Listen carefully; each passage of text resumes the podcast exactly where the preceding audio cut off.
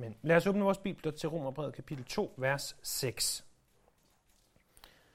Her skriver Paulus: Han vil gengælde enhver efter hans gerninger. Dem, der søger herlighed og ære og uforgængelighed ved udholdende at gøre det gode, vil han gengælde med evigt liv.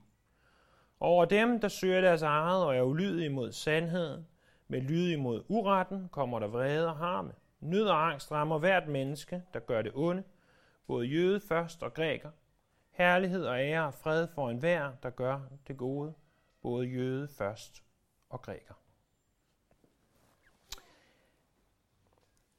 Vi har set på i vers et til fem, at Gud han dømmer med en sand dom.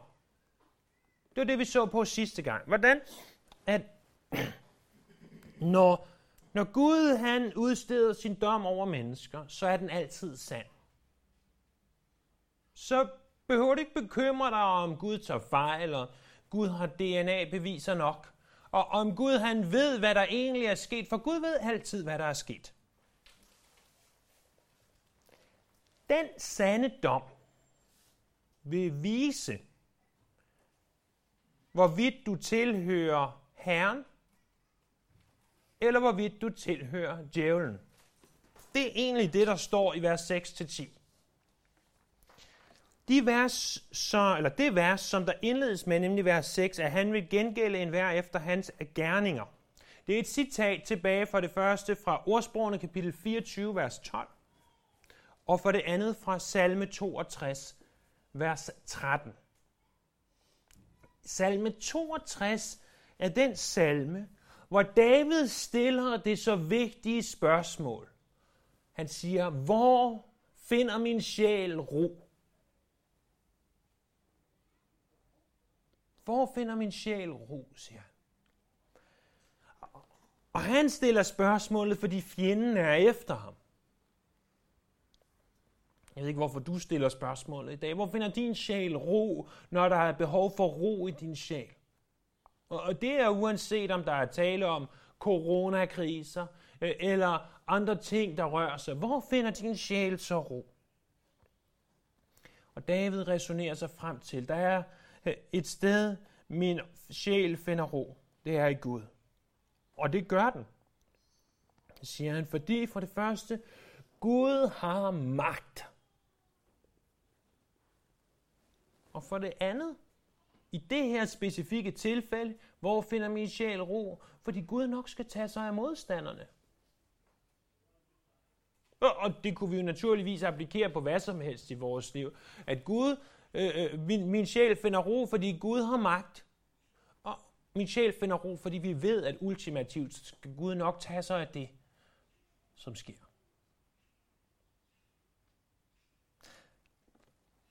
Når David siger, at Gud skal nok tage sig af modstanderne, så skriver han det som, at han vil gengælde enhver efter hans gerninger.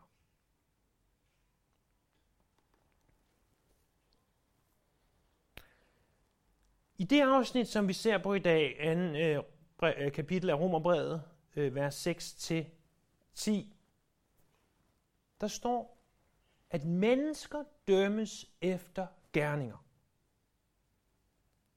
Mennesker dømmes efter deres gerninger. Og det er noget, vi ser igen og igen i Bibelen. At mennesker, de vil dømmes efter deres gerninger. Prøv at høre otte forskellige bibelvers her, der taler om det. De kommer hurtigt, så hvis du vil slå dem op senere, så skriv referencerne ned, eller kom og spørg bagefter. I Prædikernes bog, kapitel tolv, vers fjorten, som jo er det sidste vers i Prædikernes bog, der står, at Gud kræver dig til regnskab for enhver handling. Alt det skjulte, godt eller ondt. Jeremias kapitel sytten, vers ti. Jeg, Herren, udforsker hjertet, renser nyrerne. Jeg giver enhver efter hans færd og efter hans gerninger. Hoseas tolv to. Men Herren fører sag mod Juda. Han vil straffe Jakob for hans færd og gengælde ham efter hans gerninger. Matteus syv enogtyve. Ikke enhver, der siger, herre, herre til mig, vil komme ind i himmeriget, men kun den, der gør min himmelske faders vilje. Matteus seksten syvogtyve. For menneskesøn skal komme i sin faders herlighed sammen med sine engle, og han vil gengælde enhver efter hans gerninger. Johannes evangeliet kapitel fem, vers otteogtyve og niogtyve. Står der, I skal ikke undre jer over dette. Den time kommer, da alle de, der er i gravene, skal høre hans røst og gå ud af dem. de, der har øvet det gode for at opstå til liv, men de, der har gjort det onde for at opstå til dom. Eller i anden Korintherbrev fem ti, for vi skal alle fremstilles for Kristi domstol, for enhver kan få igen for det, han har gjort her i livet, hvad enten det er godt eller ondt. Og inde i Galaterbrevet kapitel seks, vers syv og otte, far ikke vild, Gud lader sig ikke spotte, hvad et menneske sår, skal det også høste. Den, der sår i kødet, skal høste fordærves i kød, og den, der sår i ånden, skal høste evigt liv i ånden. Så hovedpointen i dag er, at du dømmes efter dine gerninger. Jeg har endnu ikke set nogen af jer samle sten op og begynde at kaste efter mig. Det er godt, fordi det er ikke vranglære, som det kunne lyde som med første gennemlytning. Fordi vi bliver ved med at sige, at vi frelses igennem tro. Men bemærk, at jeg på intet tidspunkt har sagt, at du frelses igennem dine gerninger. Du frelses ikke igennem dine gerninger, men du dømmes ved dine gerninger. Der er en mile, mile vid forskel.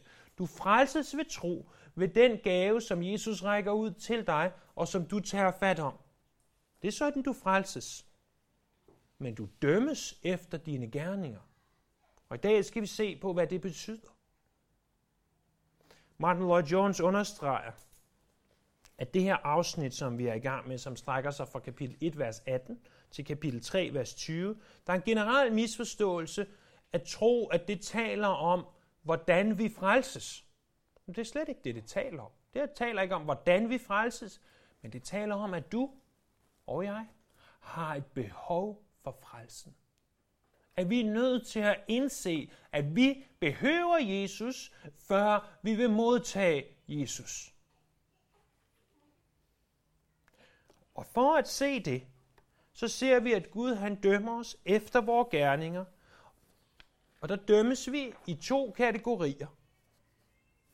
Der er for det første dommen over dem, som rent faktisk søger Gud. Det er i vers syv og ti. Og, og så er der for det andet dommen over dem, der ikke søger Gud, og det er i vers otte og ni. For at være helt fair, og det mener jeg, man som bibelforkynder altid skal være, så vil jeg også sige, at der er af den her tekst ikke mindre end som minimum ti forskellige fortolkninger.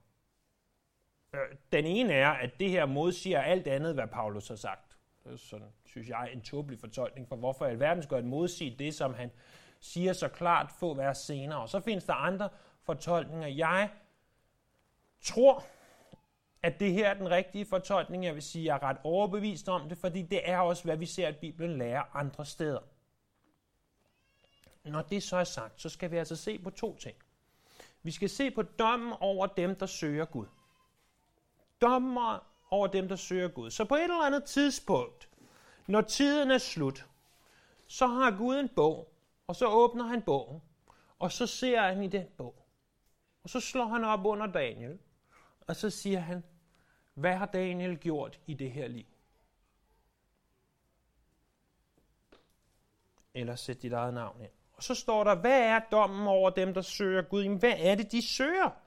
De søger herlighed, vers syv. De søger ære, og de søger uforgængelighed. Hvad er det at søge herlighed?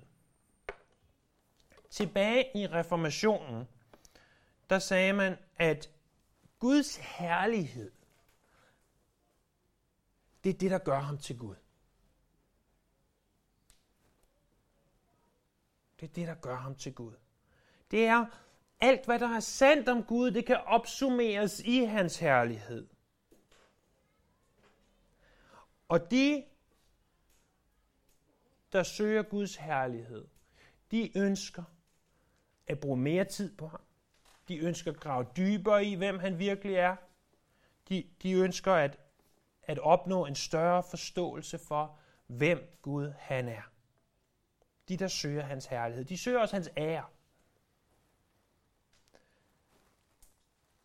Jeg tror, at det er den ære, som Gud han giver til os. Selvfølgelig vil vi søge, at Gud han bliver æret, men det her er mere den ære, som han giver os i øh, Johannes kapitel fem, vers fireogfyrre, siger Jesus, hvordan skal I kunne tro, når I vil have ære fra hinanden, og ikke søger æren hos den eneste Gud? Prøv at tænk på, hvor tit vi ønsker ære fra mennesker. At, at vi gør noget godt på vores arbejde, i vores skole, i vores familie. Og, og så vil vi gerne have vores familie til at ære os. Vi vil gerne have, at vores familie siger, og, og vores venner og vores kollegaer siger, nej, sikkert godt arbejde, du har gjort. Nej, hvor er det pænt, at du har gjort det og det. Hvor, hvor er du dygtig?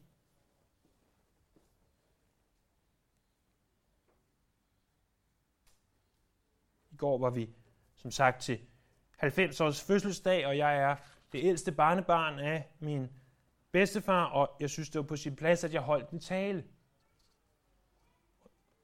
Og, og efter sådan en tale, så mener folk altid, det er på sin plads at komme og sige, sikke en god tale. Og det er jo pænt af dem. Og jeg ved jo godt, hvad de mener. Jeg er da glad for, at de siger det. Og nogle gange lidt for glad, tænker jeg, ja, det var egentlig en meget god tale.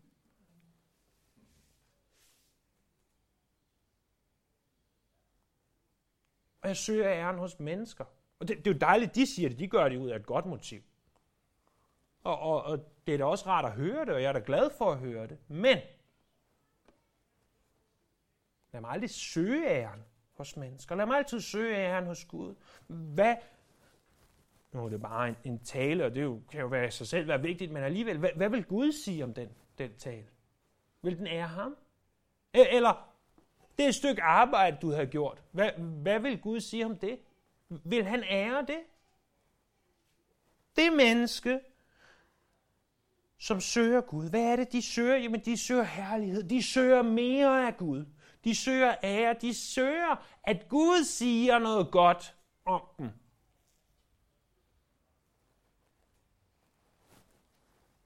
Prøv at høre. Jeg, jeg ville jo lyve, hvis jeg ikke synes, at det var rart, når nogen kommer og sagde en tale, eller for den sags skyld en prædiken var god. Selvfølgelig synes jeg da, det er rart. Det vil hver af os, der synes. Og lad nu være med at komme bagefter og sige, at prædiken var god, bare for at sige det, ikke? Men, men selvfølgelig vil jeg da det. Men jeg vil da langt, langt hellere have, at Gud siger til mig, du sagde det rigtige. Du sagde det rigtige i dag, Daniel. Du udvandede ikke mit ord. Du fordømte ikke mennesker. Du sagde det rigtige. Er det ikke bedre? Eller? Lad os tage vores gode ven Jonas, når han bygger et stillads. Er det godt, at bygherren er glad? At han betaler regningen? Ja. Men er det bedre, at Gud siger om ham, du byggede et stillads, du vidste, der holdt det. Du gik ikke på kompromis. Du snød ikke kunden. Du overholdt dine aftaler. Er det ikke bedre? Jo, det er bedre. Og sådan kan vi tage hver af de ting, som vi gør i vores liv. At det er bedst, når Gud siger noget godt om os. Når vi søger vores ære hos Gud, frem for at søge vores ære hos mennesker. Og den sidste ting, som de søger, det er, at de søger uforgængelighed. De søger det, der ikke forgår. Peter, han siger, at for os, der har vi en uforgængelig og ukrænkelig og uvisnelig arv, der ligger gemt til os i himlene. Første Peter et fire.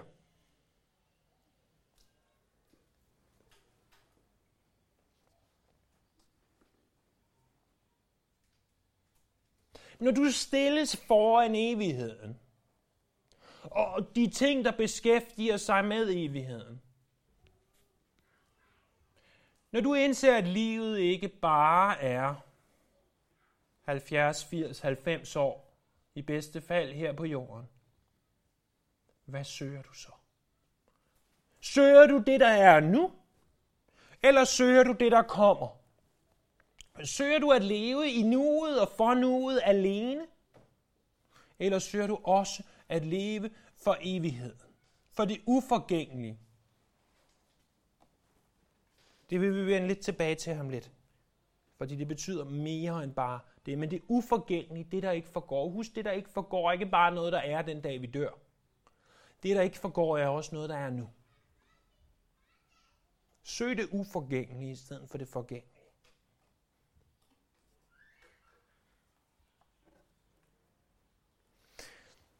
Så den første ting, vi ser om dommen over dem, der søger Gud, det er, at de, altså, de søger nogle ting. De søger herlighed, de søger ære, og de søger uforgængelighed. Vi kan stille os selv, hvordan søger de det her?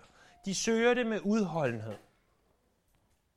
Ordet udholdenhed, udholdenhed eller de søger det udholdende, det er et aktivt, mandigt mod. Det er, når soldaten kæmper, indtil kampen er over. Det er ikke soldaten, der stikker nakken med halen mellem benene og benene på nakken, og hvor han stikker hen og løber sin vej fra kampen. Det er soldaten, der står fast og kæmper, indtil kampen er slut. Det, det er den soldat. Det, det er den mand. Det er den kristne, om du vil. Udholdenhed, det er en af de kristnes kendetegn. Den kristne bliver ved med at leve et liv for Gud. Fordi når nu alt er sagt og gjort, så ved vi jo godt alle sammen. Vi kan jo tænke tilbage på mennesker, vi har kendt, som på et tidspunkt sagde, jeg er en kristen. Og så gik der to måneder, eller to år, eller for nogen tyve år, og så sagde jeg, jeg er ikke en kristen alligevel.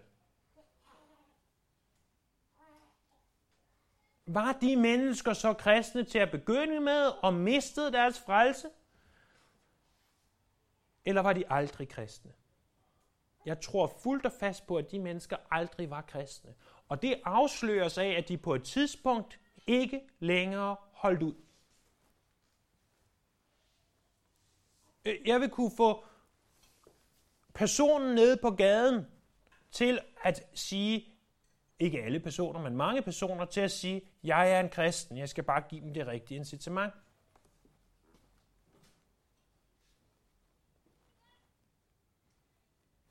Men det er jo altså ikke det, om du siger det.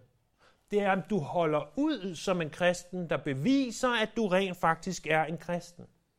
De, som er kristne, Johannes kapitel femten, er de, som forbliver i Kristus. Skal I huske Johannes femten som vinen er på vintræet, som den bliver ved med at sidde på vintræet. Det er dem, der er kristne, siger Jesus i Johannes kapitel femten. De, som er kristne, er de, som bliver ved med at søge herlighed, ære og uforgængelighed. De, som er kristne, er de, der bliver ved med at bede og læse og søge Herren. Det er de, der bliver ved med at vise næste kærlighed. Det er de, der er kristne.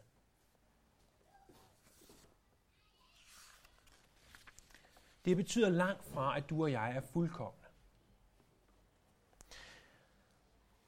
Det er sagt, at troen gør en ende på vores kærlighed til synd.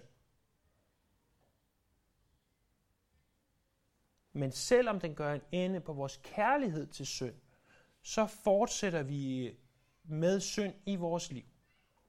Fordi i det, du bliver kristen, så elsker du ikke længere synd. Så indser du, at synd er forkert.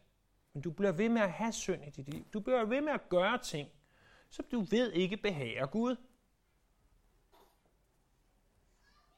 Og der vil være tidspunkter, hvor du som kristen vil tage et skridt tilbage og gøre ting, som du ved er forkert. Det er der ikke Det er der ikke nogen skam i, for det sker for os alle sammen. Og, og hvis du tror, at jeg, eller den, der sidder ved siden af dig, er den fuldkomne kristne, der aldrig synder og aldrig gør noget forkert, så lever du i en illusion. Hvis du tror, at du er den eneste, der kæmper med synd, så lever du i satans løgn. For det er du ikke. Det gør vi alle sammen. Hver eneste dag. Den kristne vil tage skridt tilbage, men forskellen på den, der er kristen, og den, der ikke er kristen, er, at den kristne rejser sig altid igen. På et eller andet tidspunkt. Det kan være, der går en uge, det kan være, der går en måned, det kan være, der går et år. Eller flere. Den kristne rejser sig altid igen. Og det er forskellen. Fordi uanset hvad der sker med den kristne, uanset forfølgelse, uanset prøvelser, så rejser den kristne sig i udholdenhed. Den sidste ting, vi ser om dem, der søger Gud, det er, hvad de gives. De gives evigt liv. Prøv at se der i vers syv. Dem, der søger herlighed og ære og udhold, uforgængelighed ved udholdende at gøre det gode, vil han gengælde med evigt liv. Det er altså vigtigt at forstå, at evigt liv ikke først og fremmest handler om længden af dit liv. Fordi alle mennesker er jo givet et evigt liv. I det øjeblik, at du blev undfanget, der fik du gaven evigt liv. Spørgsmålet er ikke, hvorvidt dit liv er evigt. Det er det. Men spørgsmålet er, hvorvidt dit liv skal tilbringes i himlen eller i helvede. Det er det, der er spørgsmålet. Og evigt liv i den her sammenhæng er ikke, hvor langt dit liv er, fordi det er evigt. Evigt liv er,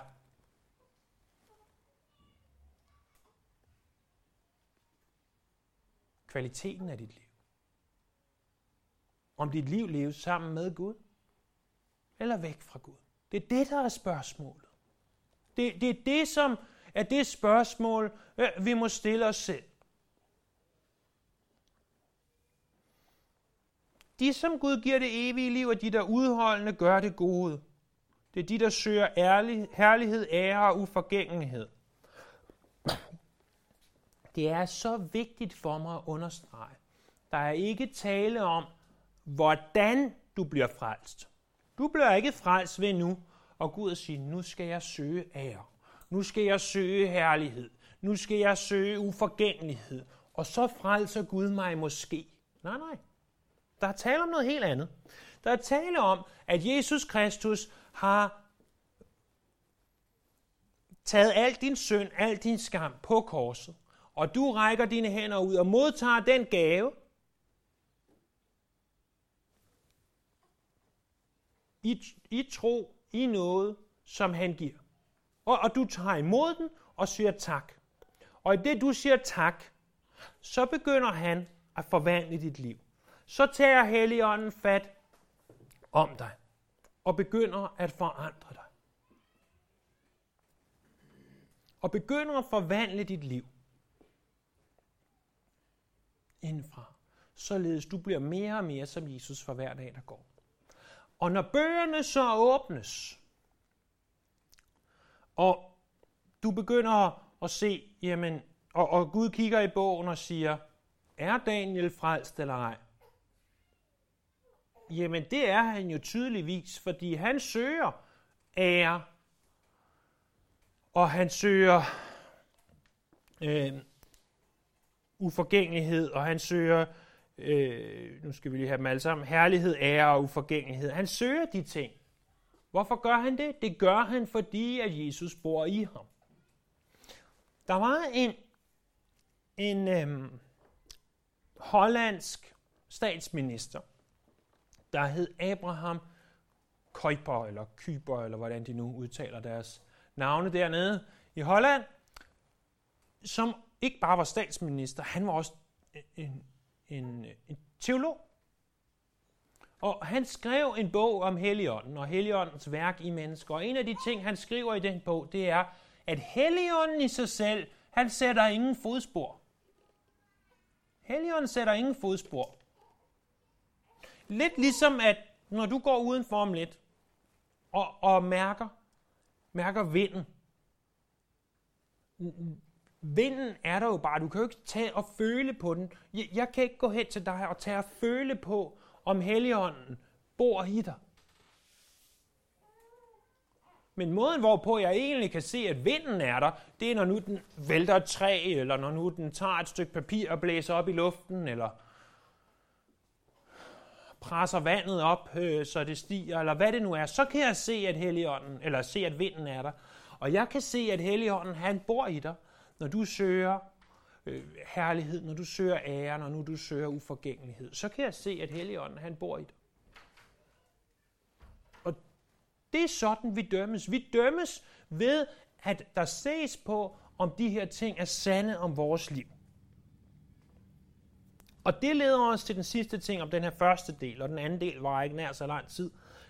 Men den første del, nemlig, at I har måske hørt, at, at Jakob fra Jakobs brev modsiger Paulus.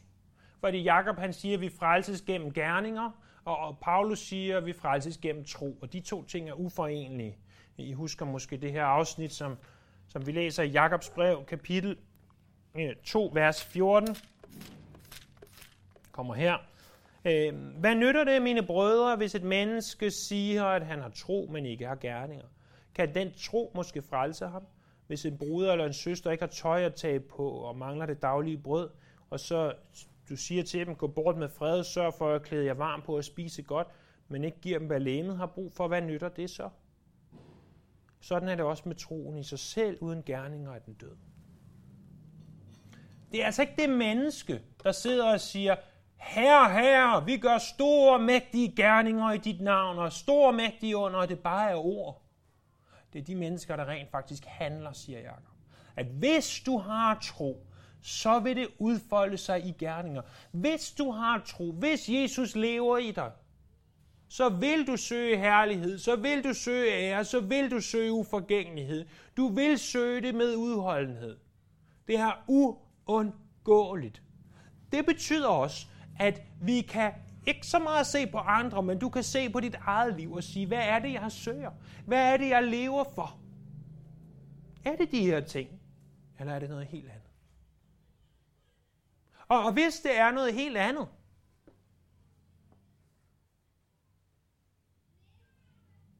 så er der en ganske god sandsynlighed for, at Helligånden ikke har taget bolig i dig. Og så se og få afklaret det.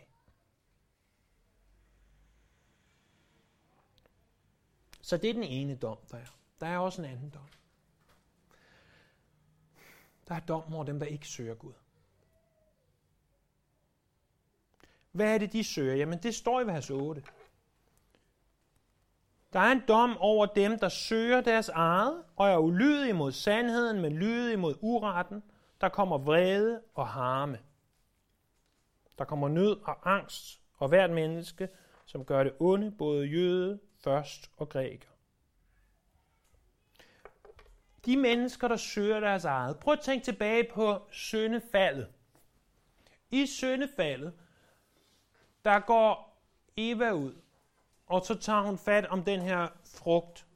Der står, at kvinden så, at træet var godt at spise af, og tiltrækkende at se på, og det var godt at få indsigt af. Hvad er det? Jamen, det er for det første godt at spise af. Hmm. Det giver mig noget til min mave. Det er tiltrækkende at se på. Det giver mig noget til mine øjne. Det er godt at få indsigt af, og det giver mig noget til min forstand. Jeg søger mit eget. Det er noget, der gavner hende. Roden til al synd, det er at finde i, at folk de søger deres eget. På engelsk, der siger man, at uh, in the middle of sin is an I. Fordi midt i ordet synd på engelsk, som er sin, der er jo et i, og I er jo det samme som, det, at det er en selv. Tænk over det. Når du søger dit eget, når du søger dig først, når du sætter dig før andre, så er der en god sandsynlighed for, at det er synd involveret. Hvordan søger de? Jamen, de søger i ulydighed imod Gud. Gud har jo sagt, elsk Herren din Gud, og de næste som dig selv. Gud, han har givet os de ti bud. Men de her mennesker, de søger i ulydighed mod Gud. De siger, at Gud siger, elsk Herren din Gud, at Gud siger, elsk de næste som dig selv, at Gud siger, du må ikke have andre guder, du må ikke lave gudebilleder, øh, du må ikke misbruge Herren din Guds navn, og du skal ære sabbaten og dine forældre, og ikke slå ihjel, og ikke begå ægteskabsbrud, ikke stjæle, ikke lyve og ikke begære. At Gud siger alt det. Det er jeg ligeglad med. Det er det, de lever for. De lever modsat Guds lov. De ønsker ikke at lytte til Gud. Til gengæld så lever de i ulydighed mod Gud, men til gengæld så lever de i lydighed mod uretten. Jeg er ikke gammel nok til at kunne huske Bob Dylan. Men tilsyneladende så var han øh, ganske, ganske kendt øh, før min tid, og øh, muligvis stadigvæk. Og han sang jo den her øh, klassiske sang, You gotta serve somebody. Du er nødt til at tjene en eller anden. Og, og så kører sangen i det, jeg slog sangteksten op, at, at uanset om du i verdens øjne er noget stort, eller om du i verdens øjne er afskum, øh, uanset øh, det, så er du nødt til at tjene en eller anden. Og, og, og sådan blev det ved, at uanset, vi kunne sige, om du var sort, eller hvid, eller gul, eller rød, eller uanset, om du er rig, eller fattig, eller hvor du er, så bliver du nødt til at tjene en eller anden. Kunne vi selv digte videre. Og, og så siger han, spørgsmålet er bare, hvorvidt du vil tjene Herren, eller hvorvidt du vil tjene djævlen. Fordi spørgsmålet for de her mennesker, der ikke søger Gud, det er jo ikke, at de ikke søger noget. Det er jo ikke, det er jo ikke at der så bare er fuldstændig lukket for alt, og de bare lever i deres egen lille klok. Og det er ikke, at de ikke er underlagt nogen. De er bare ikke underlagt Gud. Og hvis de ikke er underlagt Gud, jamen, så er man per definition underlagt djævlen. Så er man under hans domæne. Der er kun to muligheder. Der er ikke tre, der er ikke fire, der er ikke fem. Der er to. Du er nødt til at tjene en eller anden. Du er nødt til at tjene enten Gud, eller du er nødt til at tjene djævlen.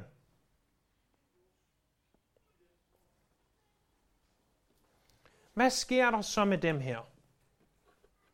Jamen, der står, at over dem, der søger deres eget og er ulydige imod sandheden, men lydige imod uretten, kommer vrede og harme. Nød og angst rammer hvert menneske, der gør det ondt.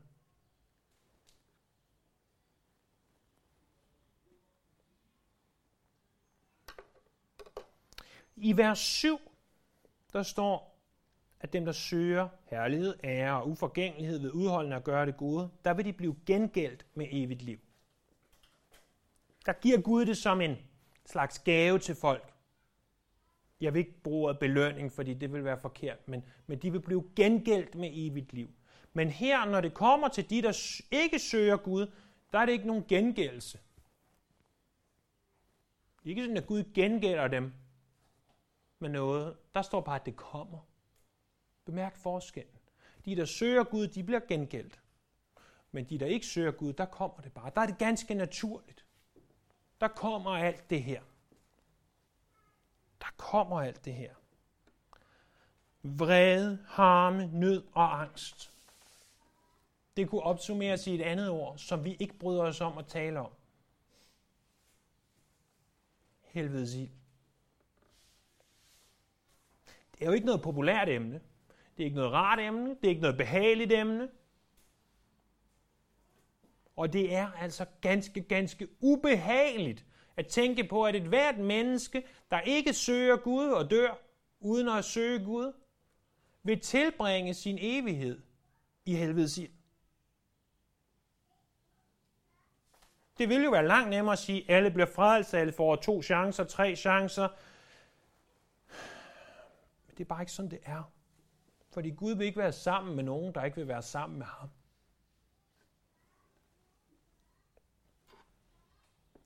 Og vi ser, at det her, det gælder både jøde først og græker. Vi kunne sige det på en anden måde. Uanset hvilken nationalitet du er, så kommer den her dom. Uanset hvilket land du er født i, uanset hvilken kirke du kommer i eller ikke kommer i, fordi på et tidspunkt, der vil bøgerne blive åbnet. Og der vil det blive afklaret, om du som sagde, du havde en tro på Gud, virkelig havde en tro på Gud. Og de, som virkelig havde en tro på Gud, det vil afsløres af, om de søger herlighed, ære og uforgængelighed, om de gør det udholdende.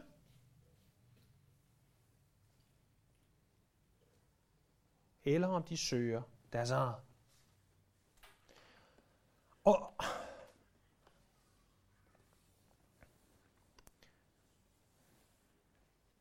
jeg havde engang en, en tysk lærer, som nok ikke var specielt god til det, han lavede, for jeg har i hvert fald ikke lært tysk, men han var god til at slå en ting fast hos mig. Det var, at han sagde, at ud af den der ich bin du bist, der siger es ist, øh, den slog han fast, og så en ting mere slog han fast. Han sagde altid, det her, det skal slås fast med syv tommer søm og Carlson-klister. Jeg ved ikke, hvad det var. Men syv tommer søm er naturligvis et søm, der er meget langt, der går ud, for Carlson-klister er noget, der gør, at det ikke falder ned igen. Og, og der er en ting, jeg godt vil slå fast hos dig med syv tommer søm og Carlson-klister. Du frelses ikke gennem dine gerninger. Du frelses ikke ved at gøre det gode. Du frelses, fordi at Gud, han frelser dig. Men når han har frelst dig, så vil det forvandle dit liv. Og det vil kunne ses i dit liv. Og hvis det ikke kan ses i dit liv, lad mig understrege, hen over tid. For det kan godt være lige nu, du har det svært med Gud. Det kan godt være i den her periode i dit liv, du kæmper. At det er svært at åbne din Bibel, at det er svært at bede, at det er svært at være i kirke. Men du ved, der var en tid, hvor det var godt, og der kommer en tid igen, hvor det bliver godt. Men hvis du ikke oplever de ting, og hvis du aldrig har oplevet de ting, så fald på dine knæ og tæk ham om at åbenbare det for dig.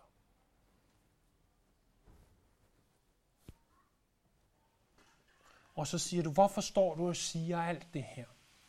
Til en lille bitte menighed,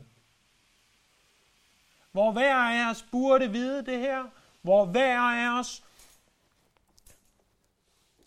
godt ved, at vi ikke frelses ved gerninger, vi ved, at vi frelses ved tro, vi ved, at gerningerne viser det her. Hvorfor siger du det? Fordi det er det, Guds ord siger til os i dag. Og prøv at høre, jeg søger ikke din ære. Jeg søger ikke din anerkendelse. Jeg søger altså Guds anerkendelse.